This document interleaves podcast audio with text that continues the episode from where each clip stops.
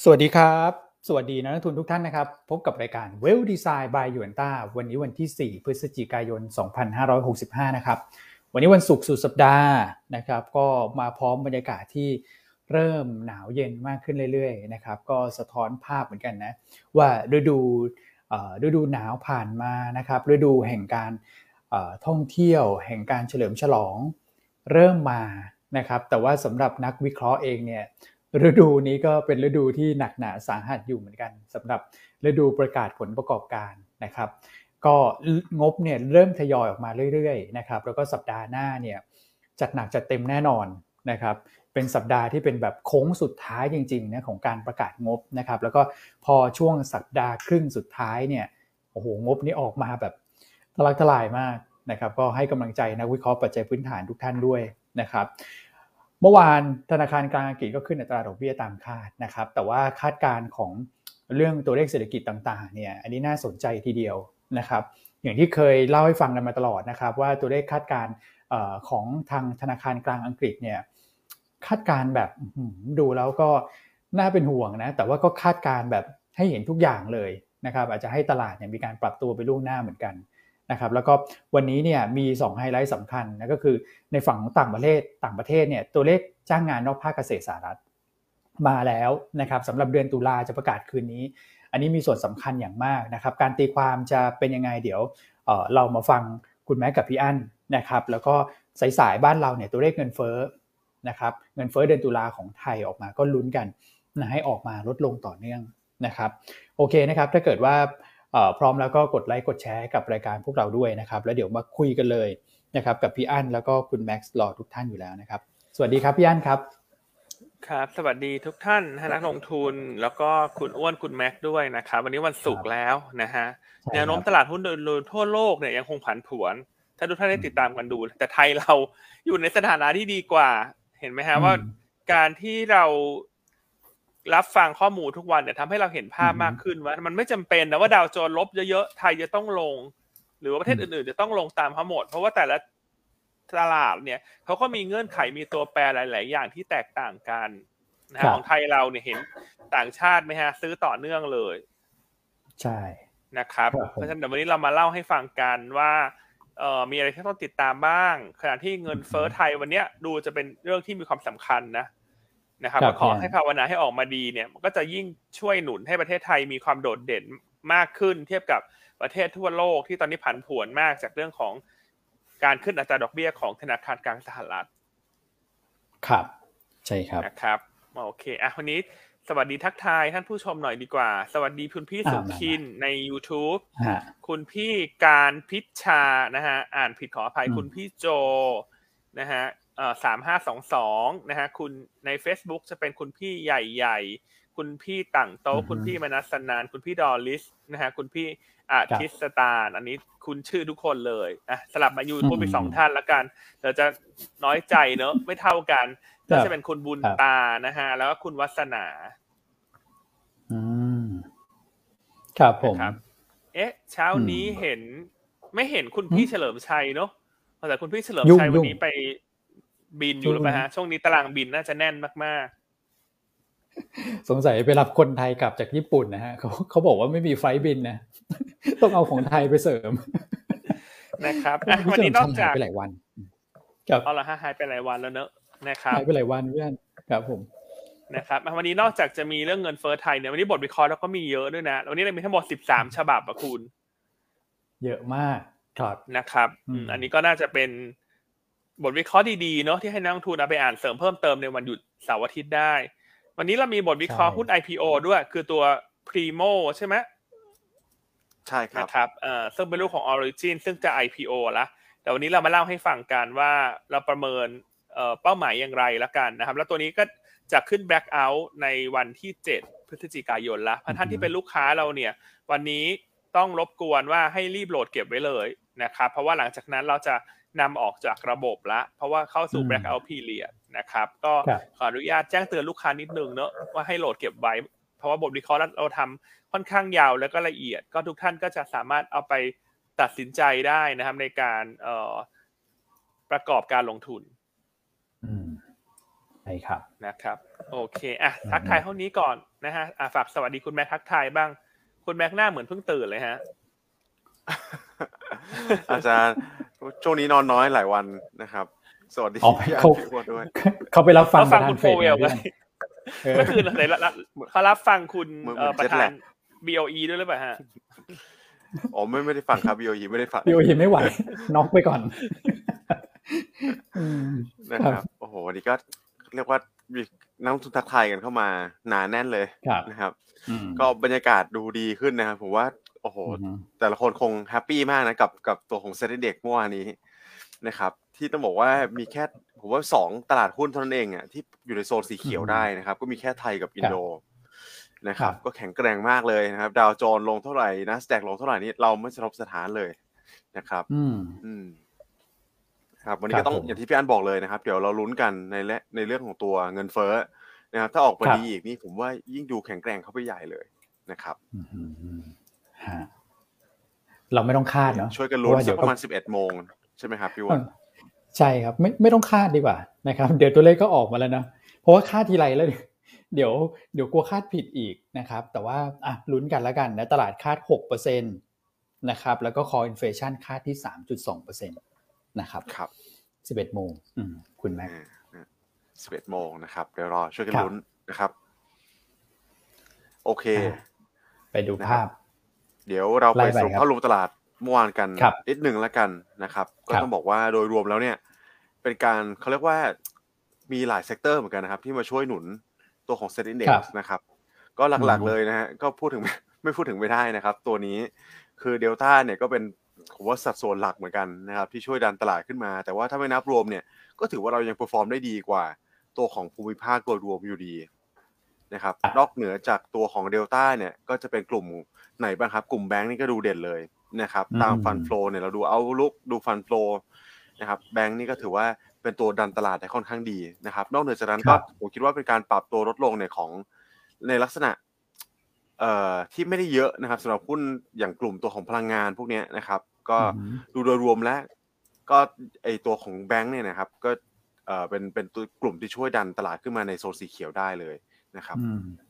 ท่องเที่ยวนี่เขาไม่เที่ยวกันแล้วเหรอเนี่ยลบไปสองเปอร์เซ็นต์ท่องเที่ยวนี่อาจจะเจอผมคิดว่าแรง sell on fact บ้างไหมครับพี่อันพี่อ้วนเพราะอ๋อออยู่ในโซนข้างบนมากเลยนะครับ หลักๆ คือ CENTEL ฮะเมื่อวานพี่อันใช่อืมใช่ครับเพราะหุ้นครับอยู่ในโซนสูงนะถ้าทุกท่านครับสังเกตดูเนี่ยเราแทบจะไม่ได้เลือกกลุ่มโรงแรมในประเทศนานแล้วนะเพราะเรารู้สึกว่ามันอืมแพงกว่า นะครับในครับทางกลับกันเนี่ยเราไปเลือกกลุ่ม property แทนท่านทุกท่านจำกันได้ ที่เราบอกว่าเออโอ้โหถ้าเอาเอาตัวเทียบเคียงเนี่ยก็กลุ่ม property ดีกว่าไหมฮะเพราะว่า PE ถูกกว่าอะก็ได้ประโยชน์เหมือนกัน dividend yield ก็ดีกว่า ซึ่งเนี่ยพอเมื่อวานนี้ CENTEL ก็ลงแล้วนะครับเพราะว่าอันว่าคง sell on fact หรือว่าจะรอดูผลประกอบการไตรมาสสามก็ได้ว่าครับสิ่งที่คนคาดการณ์ไว้เนี่ย ถ้ามันออกมาผิดคาดหุ้นอยู่ในโซนสูงเนี่ยก็อาจจะมีโอกาสอ่อนลงมา ครับ นะส่วนกลุ่มใช่ครับ property นี่ต้องบอกว่าศุภาลัยนี่เป็นพระเอกเลยอะตั้งแต่เราเริ่มสุดๆฮะใช่ครับไฮไลท์ในรอบเนี้ย ตรง bottom เลยอะคูณ18บาทกว่า19ที่เราบอกว่าอืมต้องต้องลงทุนในศุภาลัยแล้ว เพราะว่า overhang อืมเขาคลายล็อกแล้วอืมนะครับผมว่าอันนี้สุดยอดจริงโดดฮะเด่นมาก ใช่ใช่คือ คือเป็นแบบไซส์ไซส์กลางไซส์ใหญ่คือไซส์เล็กเนี่ย ถ้าเกิดว่าเชียร์แล้วขึ้นมาเยอะหลายเปอร์เซ็นต์เนี่ยผมว่าก็คือไซส์อะนะแต่ว่าอันนี้แบบ ไซส์กลางแล้วก็ outperform กลุ่ม property จริง ๆ นะครับ คือแบบอื้อหือไอเดียพี่อันนี่แบบสุดๆเลยอะตัวเนี้ย ผมว่าโอ้โหอันก็รอบคุณแม็กมาอีกทีฮะฮะโอ้โหสุดๆเลยสุดเออนะครับอืมพี่อ้วนพอเราอ๋อพอพี่อันฮะพอขึ้นไปตอนแรกเนี่ยนะครับก็ขึ้นไปหลายวันอ่าใช่ไหมแล้วก็พักฐานพักพักแป๊บหนึ่งใช่แล้วพี่อันก็ไปออกรายการอ่าถามอีกอีก นะครับ จุดพลุขึ้นมาใหม่นะฮะตอนนี้ก็ยี่สิบสองบาทนะเมื่อวันแต่ยี่สิบสองไปแล้วสุดยอดมาก คือคืออะไรนะ ไม่ต่อเอ่อ LTV อะไรใช่ไหมก็ทำอะไรเขาไม่ได้นะตัวเนี้ยเออเขาไม่ย่อใช่ครับลงมาช่วงนั้นน่ะ แล้วพี่อั้นไปทำความเข้าใจว่า ไม่ได้ต่อเนี่ยผลกระทบมันไม่ได้เยอะอย่างที่คิดนะครับ เรื่องของการตลาดมีลูกเล่นมีอะไร ดูสิอื้อหือเมื่อคือไอ้ยเมื่อวานนี่ไปยี่สิบสองกว่า สุดยอดนะนะฮะอืมอย่างนี้ใส่ครั้งหน้าเราอาจจะต้องไม่เลือกหุ้นแซบมากเนอะเพราะเลือกหุ้นแซบมากเดี๋ยวครับเราได้ไปออกรายการบ่อยๆไงเราเรารู้สึกว่าเราเหนื่อยแซวเล่นออแซผมวว่าเล่นนี่คุณอีกเขาดูรายการอยู่พี่เดี๋ยวเขาชวนอีกแน่เลยอืมอะโอเคข้ามไปใครข้ามไปครับรอบผมนี้ใครได้กำไรรอบใหญ่ ๆ กลางๆ แล้วกันรอบกลางๆ แล้วกันกับสุภาลัยอันขอ เลขหนึ่งเข้ามาหน่อยฮะ คืออย่างน้อยในภาวะตลาดที่มันแย่ มันไม่ค่อยดีอะ มันก็มีครับเหมือนกับเนื้อออกมาคุณ เป็นเหมือนกับอืมน้ำฝนพรมใจลงมาจากหยาดฟ้าอย่างเงี้ย มันก็มีตัวได้กำไรบ้างเนอะมันไม่ใช่ทุกตัวมันจะขาดทุนหมด อืมครับใช่ผมครับอืมอะนะครับ กดเข้ามาฮะโอเคกดเข้ามาอะกดเลขหนึ่งครับผมเข้ามาฮะ แฟนคลับอืม Yuanta ที่รอบนี้ได้กำไรจากศุภาลัย อืม ครับอะตอบคำถามนิดนึงนะ คุณพี่ดอริว่าสิงห์ Hotel and Resort อืมนั่นว่าหุ้นที่มันอยู่มีโรงแรมในยุโรปมันก็ลงมาเยอะแล้วนะ อ๋อ แต่นี่เขาก็ rebound มาในระดับหนึ่งนะแล้ว อันว่าช่วงนี้อาจจะรอออกลงมาก่อนเดี๋ยวครับพี่ อันว่าสักสามจุดหกหรือต่ำกว่าเนี่ย ดูแล้วเป็นจุดที่ถึงจะเข้าไปน่าซื้อรอบใหม่เนอะอืมครับนะครับรอสักนิดหนึ่ง ครับผมอ่ารอสักนิดหนึ่งโอเคอะกลับมาที่คุณแม็กซ์ละกัน คนเริ่มส่งเลขหนึ่งเข้ามาละเห็นบางท่านได้เลยครับ เห็นบางท่านพิมพ์เลขศูนย์ศูนย์ศูนย์ศูนย์เข้ามานี่คืออะไรฮะ คือ ลงทุนหุ้นสุภาลัยเลยมีเงินไปซื้อคอนโดเพิ่มหรือเปล่าฮะเดี๋ยวอาจจะพลาดไปหรือเปล่า ครับพี่โรสลินอาจจะพลาดไปมัวแต่ไปทะเลกันพี่อันใช่ไหมเจ้าแม่ท้องทะเลอะเดี๋ยวรอตัวใหม่จากพี่อันครับผมอะคุณแม็ก โอเคครับโอ้เป็นยังไงกลับ้างมาครับที่ฟันฟลอนะครับก็ต้องบอกว่าต่างชาติเนี่ยเมื่อวานนี้มีสะดุดไปนิดเดียวเองนะครับ ก็อืมอาจจะไม่ได้เรียกว่าสะดุดหรอก แต่ว่ามันกลายเป็นตัวเลขไปติดลบสักแปดสิบสองล้านผมจำไม่ผิดนะครับเอออือฮึวันก่อนหน้าวันก่อนหน้านะครับวันก่อนหน้าแล้วก็พอมาครับเมื่อวานนี้ก็กลายเป็นโอ้โหบวกขึ้นมาอีกอะอย่างมีนัยสำคัญเลยนะครับครับถ้าเราดู SET Index อย่างเดียวเนี่ยก็สามพันกว่าล้านเลยนะครับ อันนี้ก็รวมอืม MAI เข้ามาด้วยก็เหลือสองพันเก้าครับนะครับ ก็ออฟเซตกับตัวของสถาบันกับรายย่อยที่ขายรวมๆกันไปเนี่ย ก็สักประมาณ2,009พอดีเหมือนกันนะครับรับอืมก็ดูดีนะครับ ผมว่าดูดีดูเลยดีคถ้ารับไม่นับเมื่อวานนี้ก็ได้นะจริงๆแล้วเพราะว่าเมื่อวานนี้เราถือว่าแฟลตไปแล้วกันก็จะกลายเป็นโอ้โหวันที่9วันที่10แล้วเนี่ยนะครับที่ฟันโฟลเข้ามาอย่างนั้นแล้วต้องเรียนอย่างนี้ครับพี่อันพี่วอนว่าพฤศจิกายนเนี่ยเราผ่านไปแค่3วันเองใช่ไหมครับ วันที่1สามวัน2 3เนี่ย แต่ว่ายอดสะสมต่างชาติซื้อเน็ตเข้ามาเนี่ยนะครับ มากกว่าตุลาคมทั้งเดือนเลยนะฮะนะครับโอ้โหอันนี้ก็เออเปรียบเทียบให้ฟังจะได้เห็นภาพฮะแบบค่อนข้างชัดเจนว่าช่วงหลังๆมาเนี่ยนะครับตัวของอืม fund flow เนี่ยดูดีจริง ๆนะครับอืมมั่นใจอะไรเนาะพูดถึงนะ เพราะว่าสามวันนี่คือเทียบเท่ากับคือมากกว่าไปแล้วใช่ไหมสำหรับเดือนตุลาที่ซื้อทั้งเดือน ใช่ครับอืมพี่อ้วนครับผมนะข้อสังเกตนี้น่าสนใจนะครับฟิวเจอร์เบาลงแล้วนะก่อนหน้านั้นคือเข้ามาเยอะ เริ่มเบาลงอะถึงนะครับแม้เบาลงแต่ผมก็ให้จุดสังเกตนักลงทุนอีกอีกจุดหนึ่งเหมือนกันอืมนะครับถ้าใครเป็นสาย trade ตัวของ t f e c เนี่ยผมคิดว่าน่าจะทราบกันดีครับปกติค่าเบสิสเนี่ยนะครับถ้าเราตาติดตามไปดูดูสิบ่อยๆ เนี่ยมันจะติดลบครับถูกไหมครับ แต่ช่วงครับหลังๆเนี่ยมันกลายเป็นบวกนะครับอืมอืมไหนดูตัวของสิ Set Index Future เนี่ยนะครับเราอาจจะเป็นการซื้อขายระหว่างวันด้วยนะครับ ที่ Set Index Future เนี่ยขึ้นไปสูงกว่าตัวของ Set 50 ครับ นะครับอืมอ่าใช่ไหมครับส่วนทางกันส่วนทางกันหลังๆเนี่ยอืมนะครับอืมเพราะฉะนั้นผมคิดว่าพอมันภาพมันเป็นแบบเนี้ยก็คงตีครับความเป็นอื่นไม่ได้เลย คิดว่าอืมทางฟิวเจอร์คงคิดว่าตัวของ SET 50 น่าจะ catch up เป็นบวกอืมนะครับ โทนการ long ก็ดูค่อนข้างดีเหมือนกัน ถึงแม้ว่า volume เมื่อวานนี้อาจจะลดลงมาเบาบางนะครับอืมครับผมอืมแต่ก็ตาม volume ตลาดแหละเมื่อวานนี้ตัว volume ตลาดโดยรวมก็ถือว่าเบาบางพอสมควรเลยอืใช่ไหมครับ ครับ ใช่ครับอยู่สักประมาณห้าหมื่นล้านต้นๆเท่านั้นเองครับผมอืมครับผมค่า basis ก็คือส่วนต่างนะครับส่วนต่างระหว่างฟิวเจอร์กับตัวของ Set 50นะครับฟิวเจอร์เนี่ยเราเทียบตัวที่ใกล้ที่สุดนะคุณแม็กก็คือซีรีส์ Z ซีรีส์ Z ก็คือหมดอายุเดือนธันวานะครับอืมคือเราเอาราคาฟิวเจอร์มาลบกับ Set 50นะครับสิ่งที่คุณแม็กบอกก็คือว่าตอนเนี้ยมันก็เริ่มแบบกว้างขึ้นก่อนหน้านั้นเนี่ยฟิวเจอร์ต่ำกว่า Set 50ตั้งแบบ 5-6 จุดนะนะครับใช่ครับแต่ตอนนี้เนี่ยเหลือประมาณสักลบหนึ่งจุด ก็แสดงว่าเออนะครับเขาน่าจะมีความใช่ครับมั่นใจมากขึ้นก็เลยกล้ามาไล่ราคาฟิวเจอร์นะมันก็เลยดูใช่ครับตัวฟพี่อ้วนกับตัว SET fifty อืมเนี่ยครับแล้วดูผมหลังๆเนี่ยระหว่างวันผมว่านักลงทุนที่ trade คงคงคงทราบอยู่แล้วแหละ มีเป็นบวกด้วยนะครับอืมคือนำตัวเซ็ตห้าสิบไปอีกจุดอืมสองจุดอะไรประมาณเนี้ยนะครับอืมครับ อันนี้เป็นข้อสังเกตหนึ่งที่น่าสนใจเหมือนกันนะครับ คงจะมาพร้อมกับต่างชาติที่เข้ามา long ในตัวของฟิวเจอร์ก่อนหน้านั้นด้วยนะนะครับ ใช่ครับ ครับผมอื โอเคครับ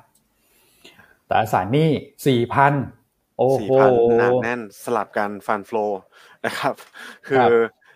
จะหุ้นอืมไม่ต้องช่วงช่วงหลังนี้หุ้นเด่นนะ แต่ว่าฟิไอตัวอืมของฟิวเจอร์เนี่ยเบาบางไปแต่แรกมากับตัวของพันธบัตรนะครับอืมพันธบัตรนี่เข้ามาหนาแน่นเลย บอลไทยฮะก็ดูแข็งแกร่งเลยนะครับอืมอืมอืมครับผม คือบอลไทยแข็งแกร่งเนี่ยอาจจะตีความได้สองนัยยะหรือเปล่าครับพี่วัน ยังไงบ้างคือคือหนึ่งสมมุติว่าถ้าเราซื้อตามเนี่ยฮะนะครับ ก็คงดูว่าแนวไอตัวบอลมันก็เชื่อมโยงกับแนวโน้มอัตราดอกเบี้ยอยู่แล้วถูกไหมครับครับนั่นคือข้อข้อแรกนะคืออมสมมติมีการปรับลดปรับขึ้นนโยบายดอกเบี้ยเนี่ยนะครับมันก็มันก็จะเคลื่อนไหวตามนั้นนะครับ แต่อย่างที่สองเลยผมคิดว่ามันเป็นตัวของเครดิตริสแต่ละประเทศด้วยอืมนะครับอย่างเช่นตัวของเอาลุกเศรษฐกิจโดยรวมที่มันดูดีเนี่ยนะครับ ก็จะทำให้ตัวของความเสี่ยงในการลงทุนในตัวของบอลเนี่ยมันก็ ลดน้อยลง ใช่ไหมคครัรับบใช่เพครับราะฉะนั้นอาจจะเป็นที่พักเงินได้ค่อนข้างดีนะครับ ในไทยเอาลุกเราก็ถือว่าความเสี่ยงอยู่ระดับค่อนข้างต่ำเลย ทั้งในแง่โอกาสที่เข้าสู่ recession นะครับ แล้วก็ในแง่ของ default ด้วยนะครับอืมครับผมอืมจุดเปลี่ยนสำคัญที่จะทำให้โฟลไหลเข้ามามากหรือน้อยกว่านี้เนี่ยก็คือขึ้นอยู่กับตัวเลขเงินเฟ้อด้วยนะครับ เพราะว่าโฟลที่เข้ามาใน emerging market เนี่ยเอ่อ ตัวแปรที่เขาเซนซิทีฟที่สุดก็คือเรื่องของเงินเฟ้อนะครับถ้าเกิดเราทำได้ดีนะลดลงมาต่อเนื่องเนี่ยผมคิดว่าโฟลไหลเข้ามาได้อีกนะครับเมื่อวานเนี่ยที่เห็นซื้อตราสารหนี้เนี่ยประมาณสัก 4,000 กว่านะครับส่วนใหญ่เข้าตัวสั้นนะครับอาจจะเป็นอย่างที่คุณแม็กบอกก็คือเข้ามาพักไว้ก่อนนะเมื่อวานเนี่ยเข้าตัวสั้นซะเยอะสั้นก็คือน้อยกว่า1ปี นะครับจะให้เขาเข้าตัวยาวก็คือต้องมั่นใจพื้นฐานทางเศรษฐกิจของบ้านเราด้วยนะครับอยู่ที่เงินเฟ้อนี่แหละคือผมว่าขอให้เป็นโทนที่ลดลงอะนะครับจะสูงกว่าคาดนิดหน่อยก็ไม่เป็นไรถ้าเกิดว่าลดลงจาก 6.41 ลงมาเรื่อยๆเนี่ยนะครับน่าจะทำให้โฟเดินหน้าต่อนะฮะอะโอเคนะครับโฟดูดีมากสำหรับประเทศไทยเนาะอะมาใช่ค SBL รับ NVDR มีหุ้นตัวไหนที่เป็นข้อสังเกตไหมฮะ จะได้เล่าไปก่อน SBL NVDR อืมผมว่าส่วนใหญ่ก็กระจุกตัวอยู่ในพลังงานต้นน้ำนะคครัรับบแล้วก็อาจจะครับมีตัวใหญ่ๆ อย่างตัวของ ALT CPO เข้ามาบ้างนะครับ CPO ครับผมคิดว่า r รลลี่ขึ้นมาได้ค่อนข้างดีด้วยช่วงหลังๆนะครับ คงมีแรงอืมช็อตเข้ามาบ้างแหละนะครับ ตามปัจจัยทางเทคนิคต่างครัๆบนานาแต่คงคิดว่าไม่ได้เป็นปัจจัยที่พื้นฐานนะครับอืมเพราะว่ามีการปลดล็อก overhang ต่างๆนานาไปเรียบร้อยแล้ว รวมถึงสภาวะเศรษฐกิจเราก็อยู่ในขาขึ้น และก็ใกล้เข้าสู่ช่วง season บอลโลกด้วยใช่ไหมครับอืมอ่า season บอลโลกครับนะผมนะครับที่พี่อันแชร์ไปเมื่อวานนี้ผมคิดว่าโอ้โหรอบนี้เนี่ยปกติผมไม่ค่อยตามเท่าไหร่นะครับฟุตบอลเนี่ยแต่ว่าเอ๊ะรอบนี้นี่เวลาดูเหมือนนะเอื้ออำนวยในการรับชมมากเลยนะครับอืมสำหรับสำหรับแฟนคลับบ้านเรา ครับ นี่ใช่ครับพี่อันน้องๆในทีมฮะขยันมากทีมกลยุทธ์เรา ไปเก็บตัวเลขสถิติ บอลโลกเนี่ยเซตอินดี x กลุ่มบันเทิงกลุ่ม commerce ไม่รู้ขยันหรือว่างเป็นยังไงคุณนะขยันสิฮะคุณเออนะครับอุ้ยน่าสนใจนะครับ อันนี้เอาเอามาแชร์กันก่อนแล้วกันนะครับ ก็เขาย้อนไปดูนู่นเลยฮะ2002นะบอลโลก 4 ปีจัดทีหนึ่งนะ2002 2006 2010 2014 2018 นะครับ ปรากฏว่าเขาวัดตั้งแต่วันที่จัดวันแรกครับพี่อันแล้วก็ไปดูครับว่า SET Index เนี่ยขึ้นไป peak เนี่ย ให้ผลตอบแทนเท่าไหร่ในช่วงที่จัดนะครับ ปรากฏว่าก็ส่วนใหญ่ก็มักจะขึ้นนะแล้วก็ไปดู sector ครับ sector ที่ชนะตลาดเนี่ยสีเทาเนี่ยส่วนใหญ่จะชนะนะก็คือ commerce commerce จะมาก่อนนะครับแล้วก็สีเหลืองฮะสีเหลืองก็จะเป็นพวกอาหารเครื่องดื่มนะครับรองลงมาคือสีเขียวก็คือกลุ่มพวกท่องเที่ยวนะแล้วก็มีเดียก็อาจจะมีบ้างนะที่ชนะหรือแพ้แต่ว่า 3 กลุ่มเนี้ยค่อนข้างเอกฉันเลยฮะค้าปลีกอาหารเครื่องดื่ม ท่องเที่ยวนะครับและโดยเฉลี่ยช่วงที่จัดเนี่ยเขาจะขึ้นอยู่ประมาณสัก 5%และระยะเวลาในการจัดมันประมาณ 1 เดือนน่ะ5%เนี่ยระหว่างเดือนก็ถือว่าเยอะนะสามกลุ่มเนี้ยครับน่าสนใจนะพี่อันอืครับมใช่เลยเออคุณอ้วนนี่เขาอืมเก่งนะ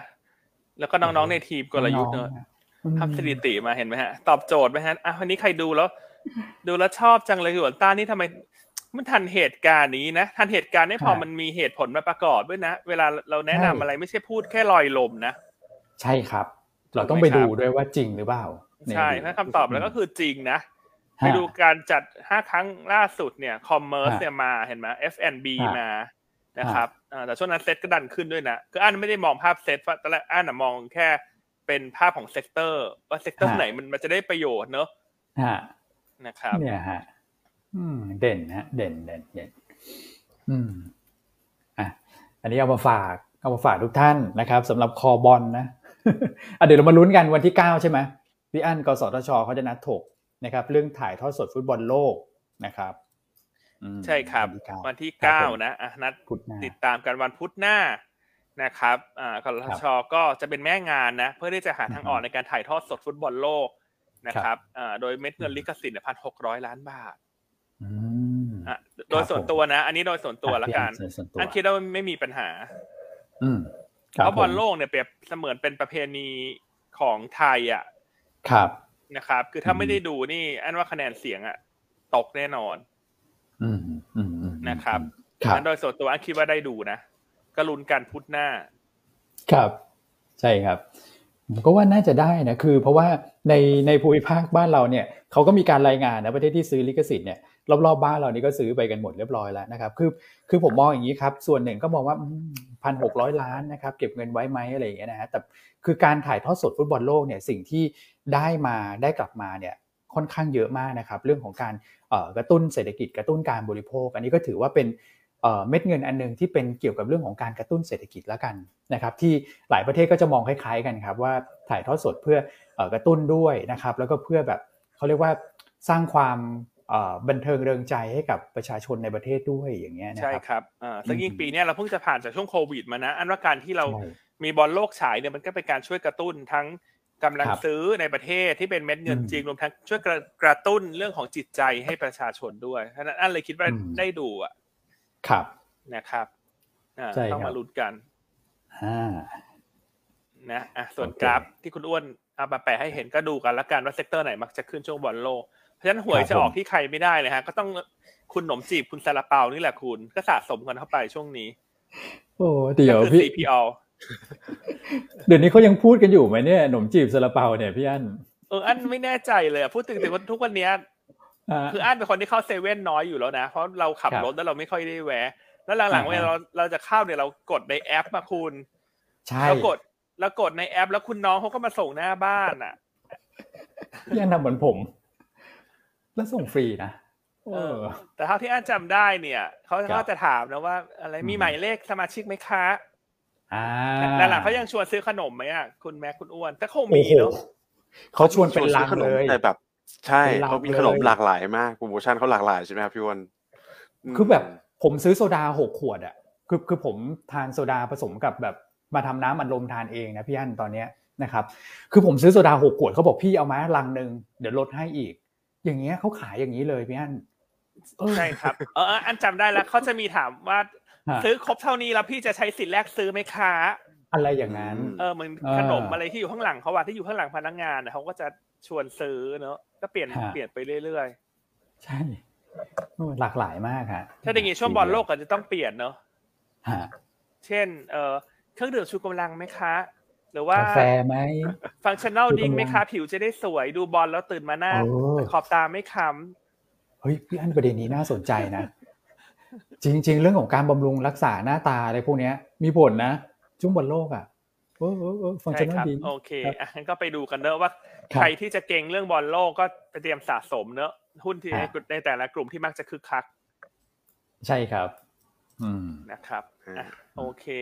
บอลโลกนี่พูดที่ไปไกลเลยไปไกลเลยแต่มีสาระนะเพราะมันเกี่ยวกับครับหุ้นนะอืมถูกไหมใช่อะครับกลับมาตอบคำถามนิดนึงดีไหมฮะอะได้เห็นฮะแล้วคำถามน่าสนใจที่หนึ่งคุณธนาศินถามว่าทิปพยาโฮดดิ้งอ่าฮะมีคาดการณ์ไหมคือตัวนี้เราไม่ได้ cover ครับ แต่ถ้าเราคาดการณ์แบบเบื้องต้นละกัน เป็นตัวช่วยให้นักลงทุนละกันแต่เราไม่ได้ cover นะก็นักวิเคราะห์ของเราคุณตองคาดว่าไตรมาสสามน่าจะกลับมามีกำไรสักประมาณ 400 ล้านบาทบวกลบ จากไตรมาสที่แล้วที่ขาดทุนครับนะครับ แต่ตัวนี้เราครับอาจจะไม่ค่อยได้ตามเนอะเหมือนเราหยิบมา call เชิง technical เป็นรอบๆเมื่อมันมีประเด็นที่น่าสนใจนะครับใช่คอารัหาบรที่สอง DIF ช่วงนี้เกิดอะไรขึ้น DIF เนี่ย ปีนี้จะเป็นปีสุดท้ายละที่ได้ประโยชน์ทางภาษี ก็คือไม่ต้องเสีย tax เอ่อ dividend tax dividend dividend tax สิบเปอร์เซ็นต์นะครับเพราะฉะนั้นปีหน้าเนี่ยเขาจะถูกอักถูกหักสิบเปอร์เซ็นละ ตัวเงินปันผลนะครับ ก็เลยจะทำให้ยิวเนี่ยเขาลดลงนะเพราะฉะนั้นโดยธรรมชาติเนี่ยอืมมันก็จะทำให้หุ้นอาจจะมีความน่าสนใจลดลง คือสมมติจากเดิมเนี่ยอืมเขาให้ยิวเจ็ดเปอร์เซ็นแต่เขาไม่ได้ไม่ต้องเสียภาษี เพราะเขาเป็น infrastructure fund ได้ลดหย่อครันบได้ยกเว้นภาษีเงินปันผลสิบปีอืมแต่ปีหน้าครับเนี่ยครบกำหนดแล้วนะครับหลังจากเดิมคุณได้อืมเจ็ดเปอร์เซ็นเนี่ยถ้าคุณไม่สามารถเครดิตภาษีได้เนี่ย คุณก็จะหายไปหายไปศูนย์จุดเจ็ดก็จะเหลือหกจุดสามเปอร์เซ็นอืม เนื้อออกไหมครับครับ ตรงนี้อาจจะเป็นเหตุผลว่าครับทำไม DIF หลังจากนี้ไปเนี่ยเอ่อเสน่ห์มันจะอาจจะเริ่มลดลงนะ คนก็อาจจะไปมองหาตัวเลือกอื่น ๆ ที่ dividend ค yield รับสูงกว่า คือก่อนหน้า IFF เนี่ย ไม่ต้องเสียแท็กไงอ่าไม่ต้องเสียแท็กครับเอ่อเงินภาษีเงินปันผลอืมอืมครับผมอืมชัดเจนครันะบพี่อันอะก็แชคร์รับประมาณนี้ อ่าแล้วเห็นบางท่านถามหุ้นขนาดเล็กใน property มาก็ขออนุญาตแชร์เลยแล้วกัน จะได้อืมเมื่อกี้เพราะเมื่อกี้เราก็เลือก property ไปเนอะเช่นตัว grand อืม asset ใช่ไหม grand อ่า asset เราก็ยังคาดหวังนะว่าผลประกอบการจะดีขึ้นในครึ่งปีหลัง อืมครับ ใช่ครับพี่อันครับผครัมบเอ่อเพราะว่าอืมเริ่มโอนคอนโดตัวไฮทองหล่อละครับโอ้เอ่โหอซึ่งเท่าที่เราเช็คดูเนี่ยสวยขายดีมาก สวยมาสวกยขายดีมากใช่ เห็นแล้วโอ้อยากได้สักหนึ่งห้องเลยคุณแม็กสวยมากคุณแม็กดูยัง เห็นเขาไปผมรีวิวเคยเห็นแล้วครับ อ่าสตัววยนะ heritage ใช่ไหมฮะครับ ใช่ใช่ไฮเฮลิเทจทองหล่อสวยมากอืสวยอืมสวยจริงๆ ก็ต้องบอกว่าเขาทำโครงการดีอะนะครับ แต่ว่าทำเลดีสบายสบายๆพี่อันจองสบายสบายๆอยู่แล้วครับ แต่ของผมนี่อาจจะต้องรออีกสักสองปีนะฮะให้เขาเรียกว่าอ่าตัวของอ๋อวงเงิน LTV กลับมาก่อนทำ ทำโครงการสวยโครงการดีแต่ราคาหุ้นไม่เห็นจะดีตามเลยคุณ ก็ยังต่ำ book อยู่อะคุณ trade ศูนย์จุดสี่ book เองคุณ ก็แปลว่าครับลุ้นกันละกัน ว่าข้อดีเนี่ยนะพอพอมีการโอน HYDE Heritage ทองหล่อเข้ามามากๆ เนี่ยครับมันจะช่วยแก้ปัญหาเรื่องสภาพคล่องตึงตัวของเขาเพราะมันจะได้เงินสดเข้ามาไปลดหนี้นอกจากเอ่อไปลดอืมหนี้เนอะนอกจากนั้นธุรกิจโรงแรมก็เริ่มดีเริ่มดีขึ้นละอุ้ยครับโรงแรมดีมากเห็นเขาบอกว่าโรงแรมตัวเอ่อ Park Hyatt ใช่ไหมลิ Hyatt Regency ฮะเออไฮแอดสุขุมรีวิทเจนซี่ตรงสุขุมวิทอืมนั่นนะเห็นเขาบอกยอดจองตอนนี้เต็มมาก เพราะว่าจะมีประชุมโอเปกอ๋อฮะเอเปกเอเปกพี่อันเออเอเปกอ่าเอเปกโทษทีเต็มตอนนี้เต็มผมมาลองลองลองทดสอบเหมือนกันลองโทรเข้าไปเดือนพฤศจิกาเต็มนะครับแล้วก็ไปเหลือแบบไปปลายเดือนอะคือละหมื่นกว่าบาทพี่อันจากก่อนหน้านี้คือละแบบห้าหกเจ็ดพันอะโอ้เรตติ้งดีมากฮะครับ Hyatt Regency ครับผม อะก็ลองไปดูกันแล้วกันเนอะแต่แนวโน้มมันคงดีขึ้นเรื่อยๆแล้วแหละนะครับอีกตัวหนึ่งเนอะไหนๆเราพูดขนาดเล็กแล้วครับก็อีกตัวหนึ่งที่คุณเอ็มเคยเล่าในโรมิสกิจหุ้นเมื่อสองวันก่อนครับอ่าเมื่ออาทิตย์ที่แล้วหรือเปล่าหรือว่าสองวันก่อนจำไม่ได้ละก็คือไรมอนแลนด์ฮะนะตัวเนี้ยก็อยากจะมาแชร์ให้ฟังสำหรับคนที่เป็นสายสายขุดอืมหุ้นนะอืมปีหน้าเนี่ยมีจุดเปลี่ยนสำคัญละครับต้องไปติดตามกัน เพราะว่าอืมจะมีการเปิดตัว office building ขนาดใหญ่และตรงเพลินจิตอืม ก็คือโครงการ One City Center ฮะ อืม ครับเอ่อเป็นออฟฟิศขนาดใหญ่ที่ทันสมัยมาก แล้วก็จะเป็นตึกออฟฟิศที่เป็นออฟฟิศล้วนๆที่สูงที่สุดในประเทศโอ้นะครับโอ้เอ่อพื้นที่เช่าเนี่คยรับประมาณหกหมื่นตารางเมตรบวกลบหกหมื่นหนึ่งพันประมาณนี้นะจำ exactly ไม่ได้ทั้นข้อดีเลยเนี่ย คือจะทำให้เขามีรายได้ค่าเช่าเข้ามาอ่านะครับครับอ่าทำเลนี่อยู่ใกล้ ๆ ตัวแบงก์กรุงศรีตรงเพลินจิตอะ โอ้ ครับพี่อัน ครับอันนี้ก็อาจจะเป็นโอ้จุดเปลี่ยนเนอะสวย อ๋อผมนึกออกแล้ว ถ้าเกิดตรงเนี้ย สร้างจะเสร็จแล้วนี่วันก่อนใช่ครับเห็นเขาบอกว่าอืมเปิดไตรมาสหนึ่งปีหน้าละนะครับขณะที่หุ้นไลมอนแลนด์เนี่ยยังนอนก้นอยู่ข้างล่างคุณ อืมอืมอืมครับผมโอ้ใช่ฮะอืมนะครับเอ่อนอกจากครับนั้นเนี่ยถ้าดูผลประกอบการของธุรกิจปกติเขาเนี่ย อันเชื่อว่าคอนโดเขาก็เริ่มดีขึ้นนะ เพราะว่าตัวโครงการใหญ่เขาเสร็จแล้ว คือตัว Estelle พร้อมพงษ์ครับ ก็เดี๋ยวจะเดี๋ยวจะเริ่มทยอยโอนละอืม ครับผมนะครับหุ้นก็ยัง trade ค่อนข้างต่ำ book มากศูนย์จุดเจ็ด book เท่านั้นเอง ก็กลายเป็นว่าอืมอันว่าช่วงนี้คนอาจจะมาเริ่มหาอสังหาที่ต่ำ book ไงเพราะว่า book book value จะมีมูลค่ามากขึ้นเมื่อ เมื่อบริษัทกลับมามีกำไร ใช่ครับ ครับผมครับอ่าแล้วก็อีกอืมตัวหนึ่งนะคือ G Land เนี่ยจะเล่าแล้วเล่าให้ครบเลยอ๋อพอดีเห็นหลาย ๆ ข่าวโอ้ G ได้ Land แรงเมื่อวานนี้ก็ประกาศเนอะเอ่อประกาศฮะประ G แกน Land แคนเนลนะเออไม่ใช่แกนแคนแนล Golden Land ไม่นะใช่อะไรเนี่ยเอ่อมแกนแคนเนลครับก็ประกาศแผนลงทุนกับ CPN ละที่โปรเจกต์ตรงกระถาพหลโยธินอืมนะคสรับมัยก่อนเขาเรียกถืบางกอกโดมพี่อันตรงนั้นอ่าก็ถือหุ้นคนละครึ่งเนอะก็ต้องดูครับว่าอันเนี้ยระยะยาวพอสร้างเสร็จมันจะต่อยอดรายได้ให้เขา ก็ถือว่าเป็น story ใหม่ แต่ต้องบอกว่าไม่เร็ว คือต้องบอกว่าอืมถ้าตัวที่จะเร็วเนี่ยจะเป็นแกรนด์กับ Raimon Land เพราะว่าของอ่าเสร็จละอ่าคอนโดเสร็จแล้วพร้อมขายออฟฟิศปีหน้าเสร็จแล้วแต่ว่าอือฮึตัว G Land เนี่ย G Land หรือ G-Land Grand นะ Canal เนี่ยก็ต้องรอในระยะยาว แต่อย่างน้อยก็เริ่มเห็นพัฒนาการใหม่ ๆ เข้ามาแล้ว อืมอืมครับผม อืมที่เขาใหญ่มากนะจีแรนตรงนั้นนะทะลุสองถนนได้เลยอะผลโยธินกับวิภาวดีนะครับอืมใช่ครับ อะส่วนตัว AJ ที่พบถามมา AJ ลองงบไตรมาสสามอืมออกไปก่อนแล้วกันฮะงบไม่ค่อยดีอ่าฮะอันว่ารอซื้อไตรมาสหนึ่งก็ได้ฮะ AJ ครับเอ่อรอซื้อไตรมาสหนึ่งดีกว่า นะครับ ครับผมเออโอเคอะก็ประมาณนี้เนาะกลับมาที่ตลาดต่างประเทศดีไหมฮะ เรายังไม่ได้พูดกันเลยอันนี้เราข้ามยไปกเยอะหุ้นเลรายยหุ้นรายตัวมาเล่ากันสักเยอะเลย ใช่ใช่ครับผม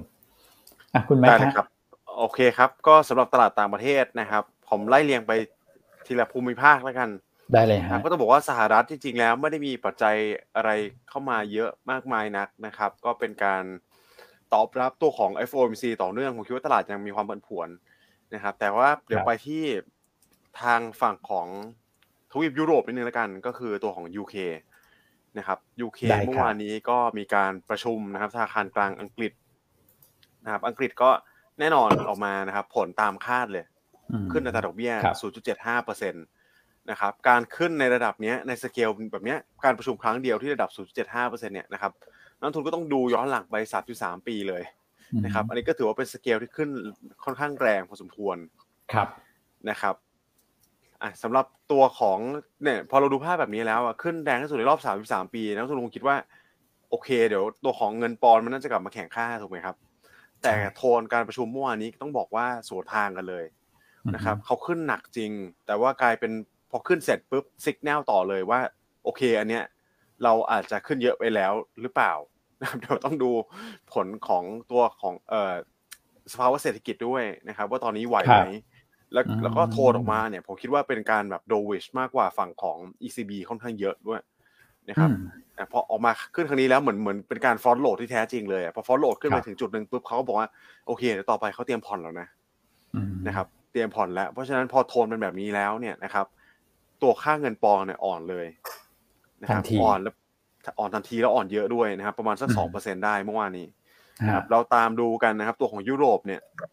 มันเทียบเท่าตัวของดอลลาร์ไปเรียบร้อยแล้วใช่ไหมเดี๋ยวเราติดตามดูปอนด์ต่อไปนะครับอันนี้เป็นดายต่อไปเลยอืมนะครับ ว่าโอกาสที่จะแตะ parity หรือว่าหนึ่งต่อหนึ่งเนี่ยมีมากน้อยขนาดไหน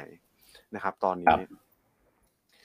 นอกเหนือจากนี้นะครับเขาก็ยังแชร์ outlook อีกบอกว่าโอเค คุณอย่าไปเทียบตัวแบบฝั่งของธนาคารอังกฤษกับไปฝั่งของ US นะ เพราะอะไรครับเพราะว่า condition ทาง economic เนี่ยมันต่างกันค่อนข้างมากนะคครัรับบอันนี้คือสิ่งที่ผมคิดว่านักทุนทุกท่านคงทราบไปอยู่แล้วแหละว่าแบงก์ชาติอังกฤษเนี่ยก็เรียบร้อยแล้วนะครับ clarify ว่าเข้าสู่ recession ไปใน Q4 ก็คือตอนเนี้ยนะครับ แล้วยิงยาวไปเมื่อไหร่ถ้าจำกันได้ผมเคยแชร์ไปว่าคาดการณ์ของแบงก์ชาติเนี่ย จะบอกว่าอยู่ที่กลางปี 2024 ใช่ไหมครับ แต่ forecast ล่าสุดออกมาเนี่ย ปรับเพิ่มไปแล้ว2 quarter นะครับ ไปนู่นเลยครับอ่า recession ยาวไปถึงปลายปี 2024 เลยครับย่านพิวอนครับอืมโอ้โหข้ามปีหน้าแปดไตรมาสเลยนะ อืมอืมก็ต้องรอครักับนแบบนานพอสมควรเลยนะครับ กว่าจะอืมออกจาก recession ได้ อืมก็รุนแรงพอสมควร คือให้เป็นครับผม forecast ที่เชิงลบชัดเจนมากนะสำหรับแบงก์ชาติอังกฤษเนี่ยคือข้อดีใช่คือฮะเป็นแบงก์ชาติที่ให้ข้อมูลชัดมากเลยคุณ เงินเฟ้อฮะไตรมาสถัดไปจะเท่าไหร่ ปีหน้าเท่าไหร่เศรษฐกิจ ฉันจะเข้าสู่การถดถอย กี่ไตรมาสติดเท่าเนี้ยเท่าที่ถ้าดูคาดการณ์เนี่ยก็คือสี่บวกสองบวกหนึ่งโดยประมาณเนอะเจ็ดไตรมาสติดคุณอ่าใช่ใช่อืม นั่นดิฮะ โอ้โหดูน่ากังวลเหมือนกัน อืมเจ็ดเต็มมากครับผม ก็อะช่วยโอลุ้นเคนะข้อมูลค่อนข้างชัดสำหรับการฟื้นตัวนะครับอืมว่าเขาจะแก้ไขปัญหาอืมยังไงนะครับ แต่ตอนนี้ก็ต้องบอกว่าขึ้นแรงไปเร็วไปก็ไม่ไหวแล้วล่ะนะครับสำหรับตัวอังกฤษครับอืมครับโอเคท่านเมื่อคืนนี้ก็อาจจะครับไม่ได้มีประเด็นเยอะเนอะมีเรื่องของแบงก์ชาติอังกฤษนี่แหละรวมทั้งอาจจะมีตัวเลขที่เข้ามาแซมระหว่างทางคือตัวเลขผู้ขอรับสวัสดิการว่างงานครั้งแรกรายสัปดาห์ของสหรัฐที่ออกมาต่ำกว่าคาดการณ์ครับใช่ นะคครัรับบก็อืมการที่ออกมาต่ำกว่าคาดการณ์เนี่ยก็ตลาดก็แน่นอนตีความเชิงลบว่าภาคแรงงานยังไม่ชะลอเฟดก็อาจจะยังไม่จำเป็นต้องเฟดก็ยังไม่เปลี่ยนใจที่จะชะลอการขึ้นอัตราดอกเบี้ย ครับครับใช่นะคครัรับบแต่ตัวเลขอืมเมื่อคืนนี้เป็นแค่น้ำจิ้ม ที่ใช่สำคัญครับหลักอืมอาจจะเป็นคืนนี้ใช่ไหมครับคุณแม็กใช่เลยครับพี่อันก็เราเห็นเราทานเขาเรียกว่าออเดอร์ไปสองการรายงานตัวเลขแล้วนะครับ ไม่ว่าจะเป็นตำแหน่งงานว่างเปิดใหม่ ใช่ไหมครับ อันนี้ครับก็เหมือนแบบอองเทอย่างเงี้ยนะฮะแล้วอันนี้ก็ appetizer เรียบร้อยแล้วนะครับ main course ก็วันนี้เลยนะครับรอติดตามกันในเรื่องของ non farm payroll แล้วก็ตัวของ unemployment rate นะครับมอันเนี้ยผมคิดว่าวันนี้เลยอย่างที่พี่โอนแชร์ไปครับว่าความสำคัญมันน่าจะเพิ่มมากขึ้นเรื่อยๆ เพราะอะไร เพราะทางประธานเฟดเนี่ยเขาย้ำค่อนข้างเยอะนะครับว่าการที่ inflation จะลงเนี่ยมันก็ต้องแลกมากับภาคการจ้างงานบ้างถูกไหมครับ และอันเนี้ยอืมตัวเลขวันเนี้ยมันจะเซตโทนนะครับสำหรับการเคลื่อนไหวของ ตลาดหุ้นเลยผมคิดว่าสินทรัพย์เสี่ยงโดยเฉพาะฝั่งสหรัฐนะไปจนถึงการรายงานตัวเลขเงินเฟ้อในวันที่ เอ่อสิบใช่ไหมครับวันที่10ในวันที่สิบใช่ครับสิบพฤศจิกายนเลย ก็ดูแล้วกันแก็บประมาณสี่วันนะครับ อันนี้ก็จะเซตอืมเซนติเมนต์ตลาดไปเนี่ยจนถึงวันพฤหัสหน้านะครับอืมครับอะรอติดตามนะทุ่มครึ่งเนอะประมาณทุ่มครึ่งใช่ไหมตัวเลขจ้างงานนอกภาคเกษตรจะออกนะครับ ติดตามใช่ครับที่เทเลแกรมของหยวนต้านี่แหละนะฮะ โอเค ก็ช่วยลุ้นแล้วลุ้นให้นะครับมันไม่ดีนะนะครับ ย้ำเน้นย้ำว่าลุ้นให้มันไม่ดี ออกมาถ้าแย่กว่าคาดเนี่ย มันก็อืมจะเป็นตีผมคิดว่าตลาดน่าจะตีความเป็นบวกนะครับครับครับครับผมตลาดคาดก็สักประมาณสองแสนใช่ไหมครับ ถ้าที่เราคาดก็ใช่ครับคือต้องลุ้นน่ะว่าให้ไม่ถึงสองแสนอะ ครับ อืมโอเคโอเคฮะครับผม ก็สหรัฐไม่ไม่ได้มีอะไรมากนะครับ ผมว่าเมื่อวานนี้ก็ตลาดหุ้น NASDAQ เนี่ยอาจจะลงแรงกว่าดาวโจนส์ค่อนข้างเยอะ ดาวโจนส์ครันี่บแทบจะแฟลตไปเลยนะครับ ลบไปสักประมาณ 0.4%กว่าๆ0.46%นะครับ แต่ตัวของครับ NASDAQ เนี่ยลงไปถึง 1.7%อีกแล้วนะครับ ก็ต้องบอกว่าอืมผลกระทบจากตัวของ bond yield ที่มันมันดันดีดเพิ่มขึ้นอีกรอบหนึ่งเนี่ยนะครับ ก็กลุ่มที่กระทบก็จะเป็นหุ้นกลุ่ม tech มากกว่านะครับแล้วสำหรับเทคเราก็เห็นหลายบริษัทนะครับ รวมถึง Apple ยักษ์ใหญ่เนี่ยที่ออกมาประกาศลดคนครับนะครับ เริ่มปิดตำแหน่งอืมงานเปิดใหม่นะครับ ยกเว้น เอ่อเขาเรียกว่าเป็นแผนกเดียวคือ R&D ที่เขายังยังหาจ้างเพิ่มอยู่เนี่ยนะครับ แต่โดยรวมครับแล้วเราเห็นตัวของ Apple ตัวของ Lyft อืมนะครับ Lyft นี่ก็เหมือนเหมือน Grab บ้านเราอะนะครับบริษัทครับเรียกรถโอ้โหอะไรพวกเนี้ยนะครับฮะในกลุ่มเทคกลุ่ม growth ตอนนี้ก็ประกาศลดคนมาค่อนข้างเยอะแล้วนะครับอืมทวิตเตอร์นี่ก็ลดเยอะอยู่เหมือนกันนะล้างใช่ล้างบริษัทใหม่เลยเออคุณครับอีลอนเนี่ยครับผมใช่ครับอืมคุณอีลอนนี่